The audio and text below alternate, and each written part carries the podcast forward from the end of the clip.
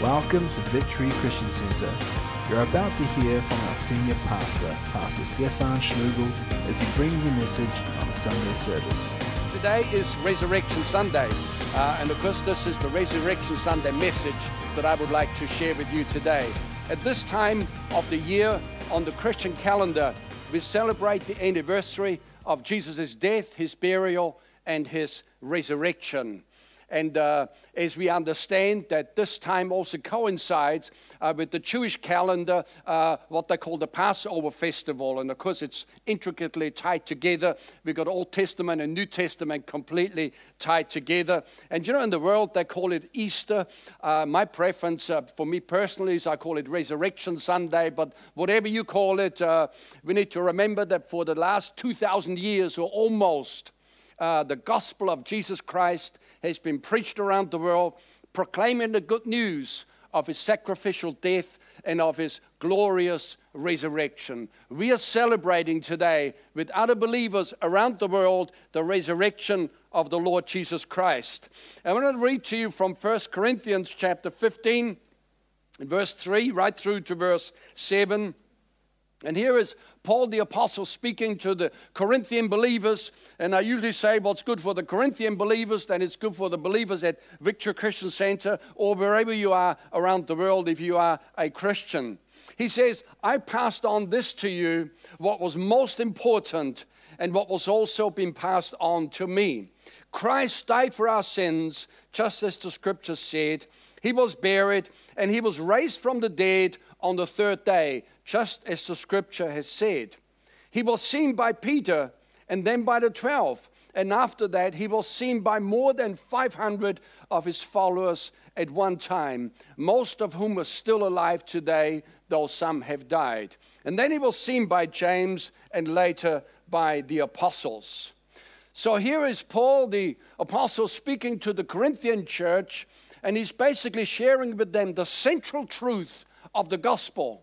And, uh, and, uh, and, and what is the central truth of the gospel of Jesus Christ? Well, number one, Christ died for our sins.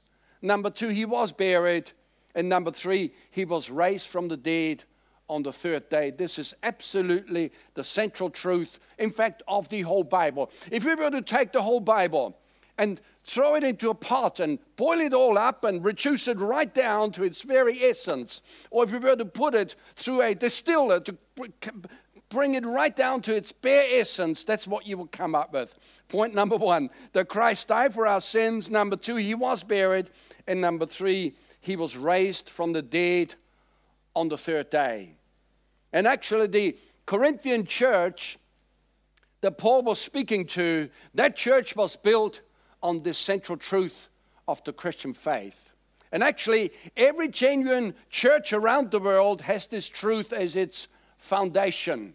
You know, sometimes we teach from the Word of God on different subjects and different things, and it's right and proper to do that. But every now and then it's saying, okay, well, let's get right down to the basics and to the basis of things, and this is it. Christ died for our sins, He was buried, and He was raised from the dead on the third day.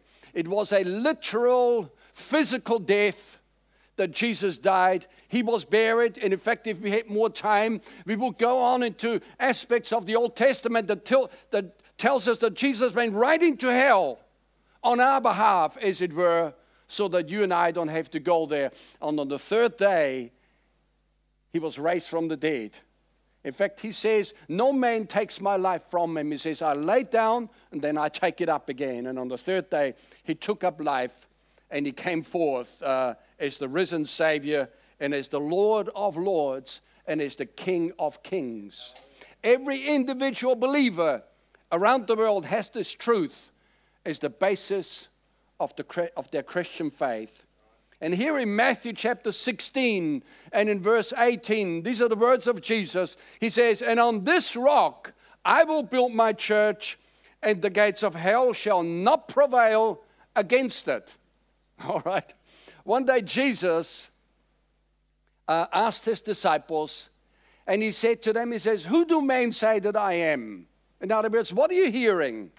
As you go shopping, as you move around the place, when you're not immediately with me, what are you hearing? What do men say that I am?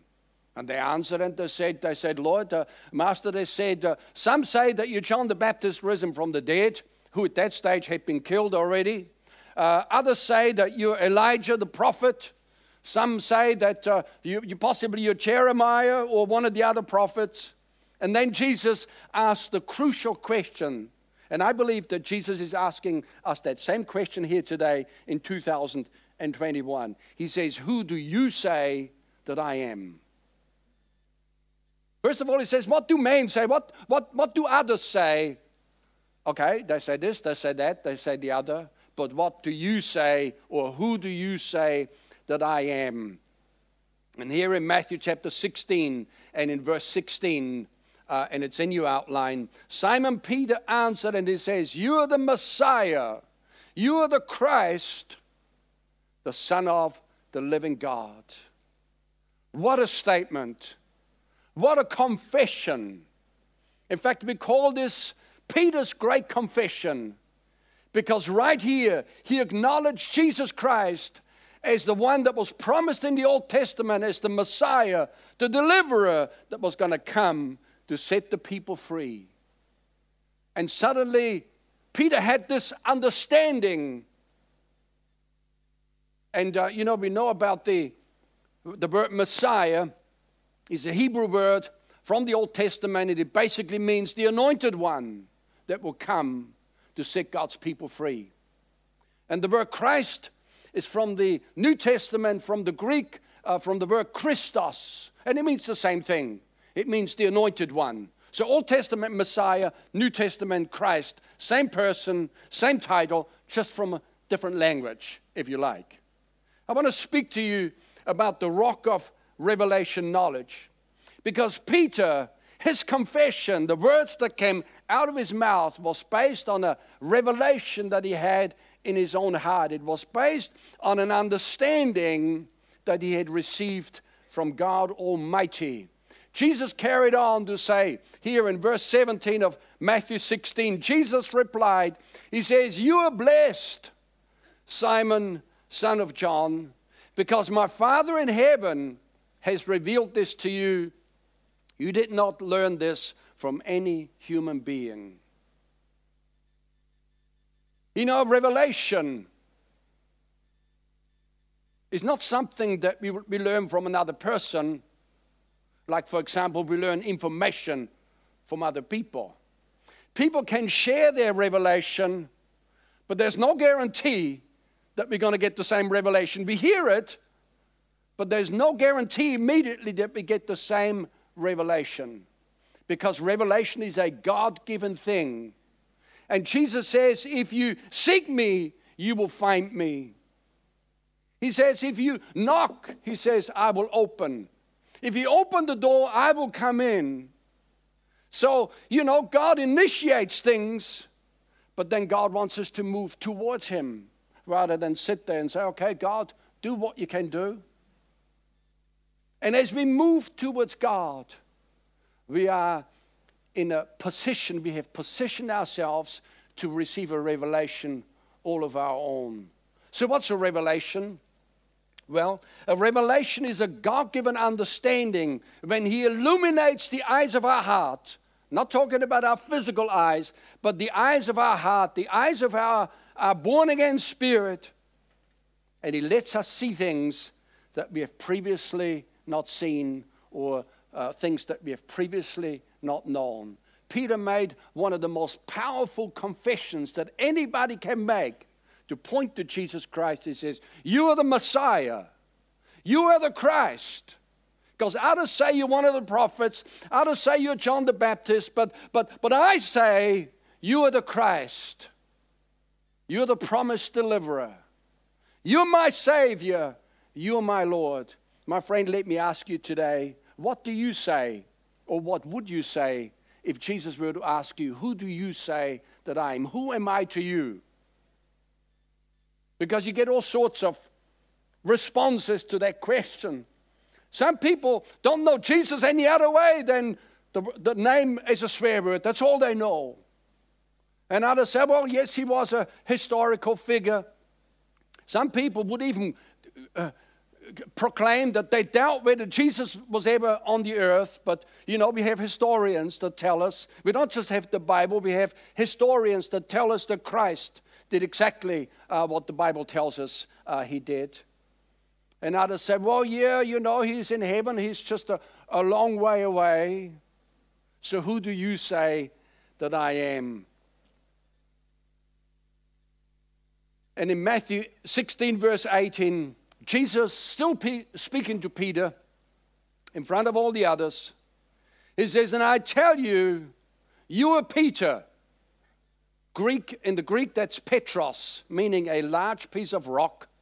And on this rock, in the Greek, the Petra, a huge rock like Gibraltar, he says, I will build my church, at the gates of Hades the powers of the infernal region shall not overpower it or be strong to its detriment or hold out against it.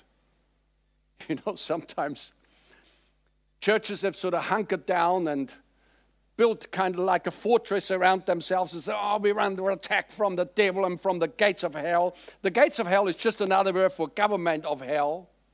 And they just kind of developed a a mentality that we're under attack, the devil is attacking us. But no, friend, the church, we're attacking the gates of hell.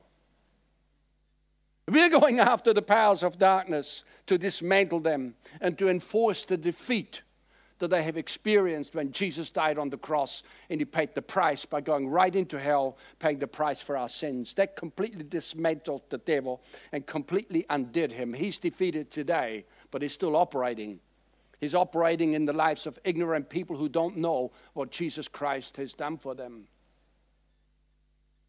So, amazing scripture here where Jesus says to Peter, He says, You are Petros. Petros, meaning a, a, a rock. But then he says, And on this Petra, on this massive rock, I will build my church, and the gates of hell shall not prevail against it. So when we attack the gates of hell, they will not prevail against us. We will absolutely bowl this thing down and undo the works of the enemy. Some say that Jesus built the church on Peter, but that's not what Jesus said. And if he did, we would all be in trouble. You know, the church is not built on a man. Peter wasn't the Petra that Jesus spoke about in Matthew chapter 16, verse 8. And it's important that we understand what Jesus is really saying. Though he spoke to Peter, he says, You are Petros. But then he said, On this Petra, on this massive rock. He's no longer speaking about Peter, he was speaking about something else. So some say Peter, uh, that Jesus built the church on Peter, and that's not the case at all. Others say that Jesus built the church on himself. You know, that's not entirely incorrect. But in the context here, it's not 100% correct either. Because though the Bible tells us that Jesus is the rock of our salvation, Jesus wasn't referring to himself in this specific instance. He's referring to something else. And here's the deal, friends. In Matthew chapter 16, verse 18, Jesus spoke about the rock, the Petra of revelation knowledge. Peter had a revelation. And my friend, once we have a rock like revelation that Jesus Christ is the Messiah, the Son of the living God, and once we receive Him as our personal Lord and Savior, we become as solid and as immovable in our faith as the rock of Gibraltar, if you like. Because that's what the Amplified Translation infers here. That when Jesus spoke about that Petra, he was thinking of a huge rock, not as a little rock that Peter was, but of a huge rock like Gibraltar. Of course, the rock of Gibraltar uh, Many people know that that's uh, uh, on the southern coast of Spain. Gibraltar is a territory, it's actually part of British territory. And they say, I've never been there myself, but I've seen pictures. There's a rock that sticks out of the sea almost half a kilometer high. I mean, you stand on it, you're looking out over the Mediterranean Sea and looking out over uh, northern Africa, Morocco, and so forth. And they reckon it's just the most massive thing. And here's the whole deal Peter was a rock, all right, but he's only a little rock compared to the rock that Jesus was speaking about. So, Jesus, let me say it again, was speaking about the rock of revelation knowledge. The church of the Lord Jesus Christ is built on the rock of revelation that Jesus is the Christ, the Son of the living God. Once we have that revelation, we're on the rock. And yes, Christ is the rock of our salvation. But actually, Christ is the rock all around, but He's not that for everybody. It's only those of us that have received Him as our personal Lord and Savior. So, this revelation of Christ being the Messiah, the Son of the living God, that unites us as believers. No matter where Christians are around the world, no matter what the name is on that church building where they go and worship God and come together for fellowship and for sharing communion and, and, and receiving the apostles' teaching and so forth. It doesn't matter what the name is out there, no matter what denomination that Christians are a part of. It is that central truth that connects us together and completely unites us. It makes us brothers and sisters in Christ. Is anybody excited this morning? All right. Brothers and sisters in Christ. So we are absolutely united together. And yet, that same revelation of Christ as the Son of God, it separates us from the world. There's a uniting and there is a separating. We are separate. You need the, the, the word church is from the, from the Greek word ecclesia. And ecclesia speaks of a group of individuals that have been called out for a specific purpose. The called out ones, you and I, the born again believers, we belong to the company of called out ones. We've been called out of the world, and now we are called to represent Christ to the world. Jesus hasn't taken us to heaven yet. He's left us in the world, but we're no longer in the world system. We no longer participate in the lifestyle that the world lives, people in the world, or that the world promotes. In fact, uh, he says, You are the called out ones. In fact, let me read to you, and this is not in your outline, but uh, there's a scripture here in Corinthians, and still um, Second 2 Corinthians chapter 6 and in verse 16 he says, What agreement has the temple of God with idols? For you are the temple of the living God. As God has said, I will dwell in them and I will walk among them. I will be their God and they shall be my people. So it's like Christ is walking among us today. He's here by the power of the Spirit. And Paul goes on to say in verse 17, Therefore, come out from among them and be separate, says the Lord. And do not touch what is unclean, and I will receive you. I will be a father to you, and you shall be my sons and daughters, says the Lord God Almighty. And you know, sometimes that revelation that we're speaking about some people haven't got the full revelation because they don't understand the full lordship of Jesus Christ and what it really all means. Some people try to have a, a foot in the kingdom of God and they try to keep another foot in the world. And depending on what time of the day or depending on what day of the week, they're either in the world and then on Sunday they try to jump back and so forth. And until we go out into the world, we're no longer of it. In fact, uh, the Bible tells us that we are in the world, but we're no longer of it. We are now a different people. We have been called out. And more and more, you know, people have said that sometimes there's people that sit on the fence. But my friend, there is no fence. fence is only imaginary, it's not there. We're either in it or we're out. And uh, as I continue reading here in uh, chapter 7, verse 1, Paul says, Therefore, having these promises, beloved, let us cleanse ourselves from all filthiness of the flesh and spirit, and perfecting holiness in the fear of God. So let me just come back again. Uh, there's a scripture here, and this one is in your outline in 1 Peter chapter 2, verse 9 and verse 10. He says, You are a chosen generation, a royal priesthood, a holy nation, God's own special people, that you may proclaim the praises of Him who called you out of darkness. He's speaking about us being called out of darkness into His marvelous light. That once you were not a people, but now you're the people of God who had not obtained mercy, but now you have obtained mercy. How did all of that come about? It started with a revelation. It started with a, a deep understanding of what Jesus Christ has done and what he expects now from us as we respond to him because he died on the cross 2,000 years ago, paid the price for the sins of the whole world. But that doesn't mean that the whole world is saved. We now have to respond. We have to, you know, he's, he's gone all the way and now he expects us to move towards him. So every born again believer belongs to this chosen generation, to this royal priesthood, to this holy nation. We've become God's own special people.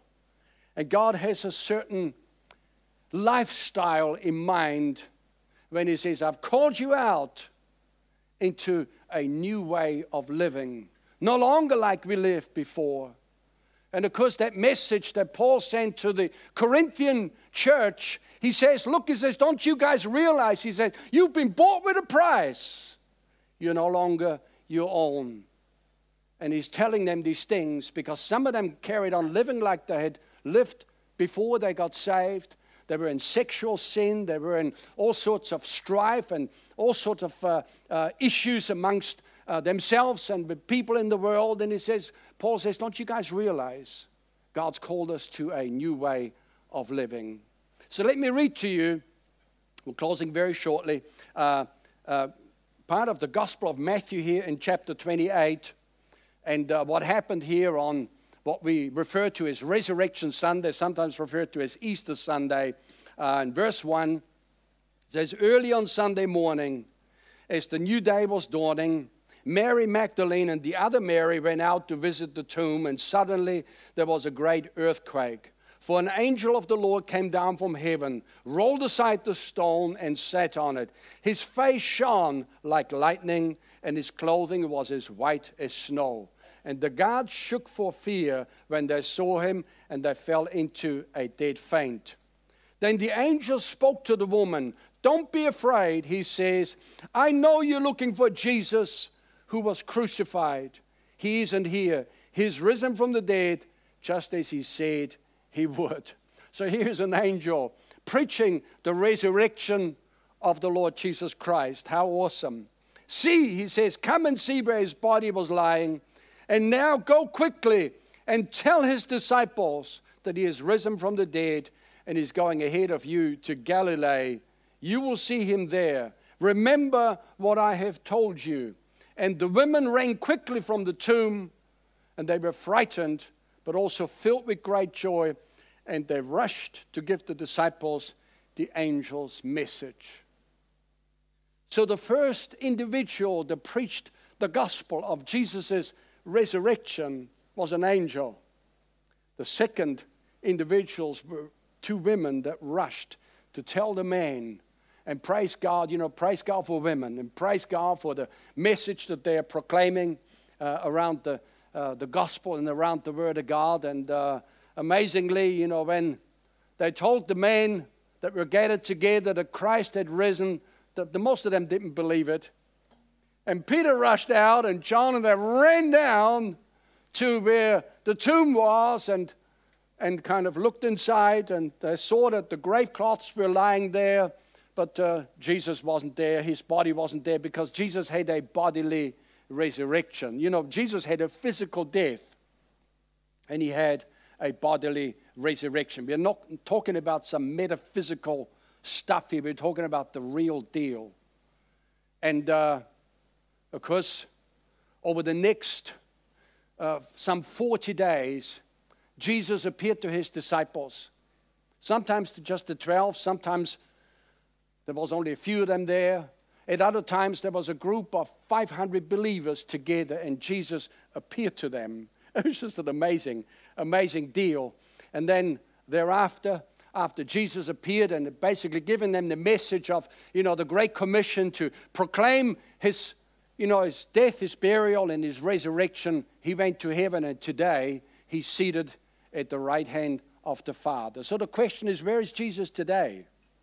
Well, Jesus is certainly no longer on the cross. Neither is he in the tomb. Jesus is now seated at the right hand of the Father in heaven. And he's become the Lord of Lords. He's become the King of Kings. He's also the head of the church. And that's why we worship him, because he's the second member in the Trinity. He's God Almighty that became man to come to this earth to ultimately, after having lived a sinless life, he died on the cross, paid the price for your sins and for my sins, so that the divine courts in heaven were satisfied with the price that he paid. And now salvation is available to everybody. Here in Acts chapter 2, verse 33, it says, Now he, meaning Jesus, he sits on the throne of the highest honor in heaven next to God. And just as promised, the Father gave him the authority to send the Holy Spirit with the results you're now seeing and hearing today. And friend, let me just throw this in here. I failed to mention it before. To receive a revelation, it is something, it is something that the Holy Spirit does in our lives when the Holy Spirit has been poured out 2,000 years ago. And he visits people and he comes on people and he opens the eyes of their understanding that suddenly they see. But God still relies on you and on I to proclaim the good news of Jesus' death, his sacrificial death, his burial, and his resurrection. And now God commands men everywhere to repent of their sins. And when he says everywhere, he means everywhere, you know, around the world. Acts chapter 13, verse 30. It says, Truly these times of ignorance God overlooked. Here is, here is Paul the Apostle speaking to the people in, in Athens. And Athens at that time was a city that was given over to idolatry. And they had various statues and they were thinking themselves really clever because they had a statue there uh, to the unknown God, and they kind of brought offerings to that statue. And, and you know, they tried, but uh, Paul says to them, Oh, look, he says, uh, you know, th- this is really ignorance, but, but, but God is, is overlooking those times of ignorance, but now he commands all men everywhere to repent because he has appointed a day on which he will judge the world in righteousness by the man whom he has ordained. And that word man in our Bible is written with capital N, it is reference to Jesus Christ. I said it before and I say it again because this is part of the gospel. When we're talking about being saved, what exactly do we mean by that? Being saved from what? You see, Jesus, there's intention of him coming twice to this earth. He's already been here once, 2,000 years ago, and he will come again in the not too distant future. The first time he came as the Savior, the second time he will come as the judge. And as the Bible tells us here, that God has appointed a day on which he will judge the world in righteousness by the man whom he has ordained. And what that really means is that we need to get saved and come out of the world because the world will experience terrible judgment. All right? He says, and he has given assurance of this to all by raising him from the dead. And right there, it is once again preaching the resurrection of the Lord Jesus Christ. And really, friends, as we study the Bible, we look at it, we look at it again, and we look at it again, And we find out that, you know, again in the book of Acts, the Bible says that there is no other name under heaven given among men whereby we can be saved. There's only one door to heaven, and there is no back door. And that door is Jesus Christ. He says, I am the door. He says, I'm the way, the truth, and the life, and no one comes to the Father except by me. And here in so the only way to escape judgment that's coming is to get saved through Jesus Christ. Romans chapter 10, verse 13. This is the last scripture I want to share with you. It says here, Everyone who calls on the name of the Lord shall be saved. And the question is, have you called on him yet? Are you thoroughly saved? Have you had that revelation that Peter had? Because sometimes people think that just in order to, you know, dress up a little bit better or possibly even with religious clothing that they will in the end get there. In fact, some people go all out. They wear special clothing, special, you know, emblems around their neck, even with a, you know, Jesus on the little cross. But none of that means anything because Jesus says you must be born again. God is not so interested what we look like on the outside. He's very interested what we look like on the inside. And friends, the good news is this that once we are saved, once we are in Christ, we've passed from judgment into life. So if you're born again today, there's no more judgment for you, but the world will be judged. Let me tell you this, friend. So this is why we do what we can to reach out to lost people who are still lost because many of them are lost because they don't know the very thing that we're talking about here today. This is just one way of describing and explaining what God has done, that God sent Jesus Christ into this world to become the sinless Lamb of God, the sacrifice that would be slaughtered actually at the time of Passover. And there's a whole story around that that we read in the Old Testament that we haven't got time to read. But let me tell you today, Jesus Christ is knocking on the door of every heart. And for those of us who have already let him in, he's no more knocking, he's already here. He already lives in us but He wants to get into our lives. So, my friend, let me encourage you, whether you're in this auditorium here today or whether you're watching through this uh, online facility here, I encourage you. We have a prayer in the outline here, and for you that are watching on the YouTube channel, you'll find a link to the outline below the screen. There's a prayer that we've written up. It's not so much the fancy wording that counts, but it's praying this very prayer from the bottom of your heart. I want to read that prayer out um, and I'm asking you to join me this morning. Let's read this prayer together. It's in your outline. And, uh, and this is kind of helping people that have never prayed this prayer before. But if you prayed from the bottom of your heart and you mean it, and that this is based on the revelation that you've got that Jesus is indeed the Christ, the Son of the living God. I promise you, on the authority of God's word, by the time we get to the end of this prayer, a miracle would have taken place on the inside of you. You would be what the Bible calls born again. You would be one of the forgiven ones. You're part of the company of believers that the Bible speaks about, that today we serve God because God has done so much for us. So, this is a, what we call a salvation prayer. And I'd encourage you to pray with me uh, as we start right now. Heavenly Father, I thank you that you have sent your Son, Jesus Christ, into the world to save me. I recognize that I've broken your commandments and that I cannot save myself by my own good deeds.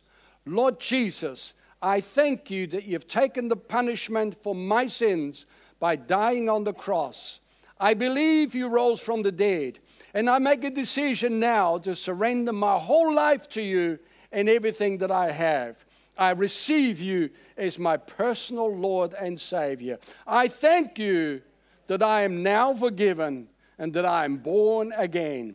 Please lead me and guide me and show me your plan for your life. Help me to be strong so that I can live according to your purpose and your rules for my life. In Jesus' name, amen. Thanks for watching Victory Christian Center. For more content, please subscribe to our YouTube channel or you can subscribe to our podcasts on Spotify, iTunes, or Google Podcasts. Check out our website at victory.net.nz. We'll see you again soon.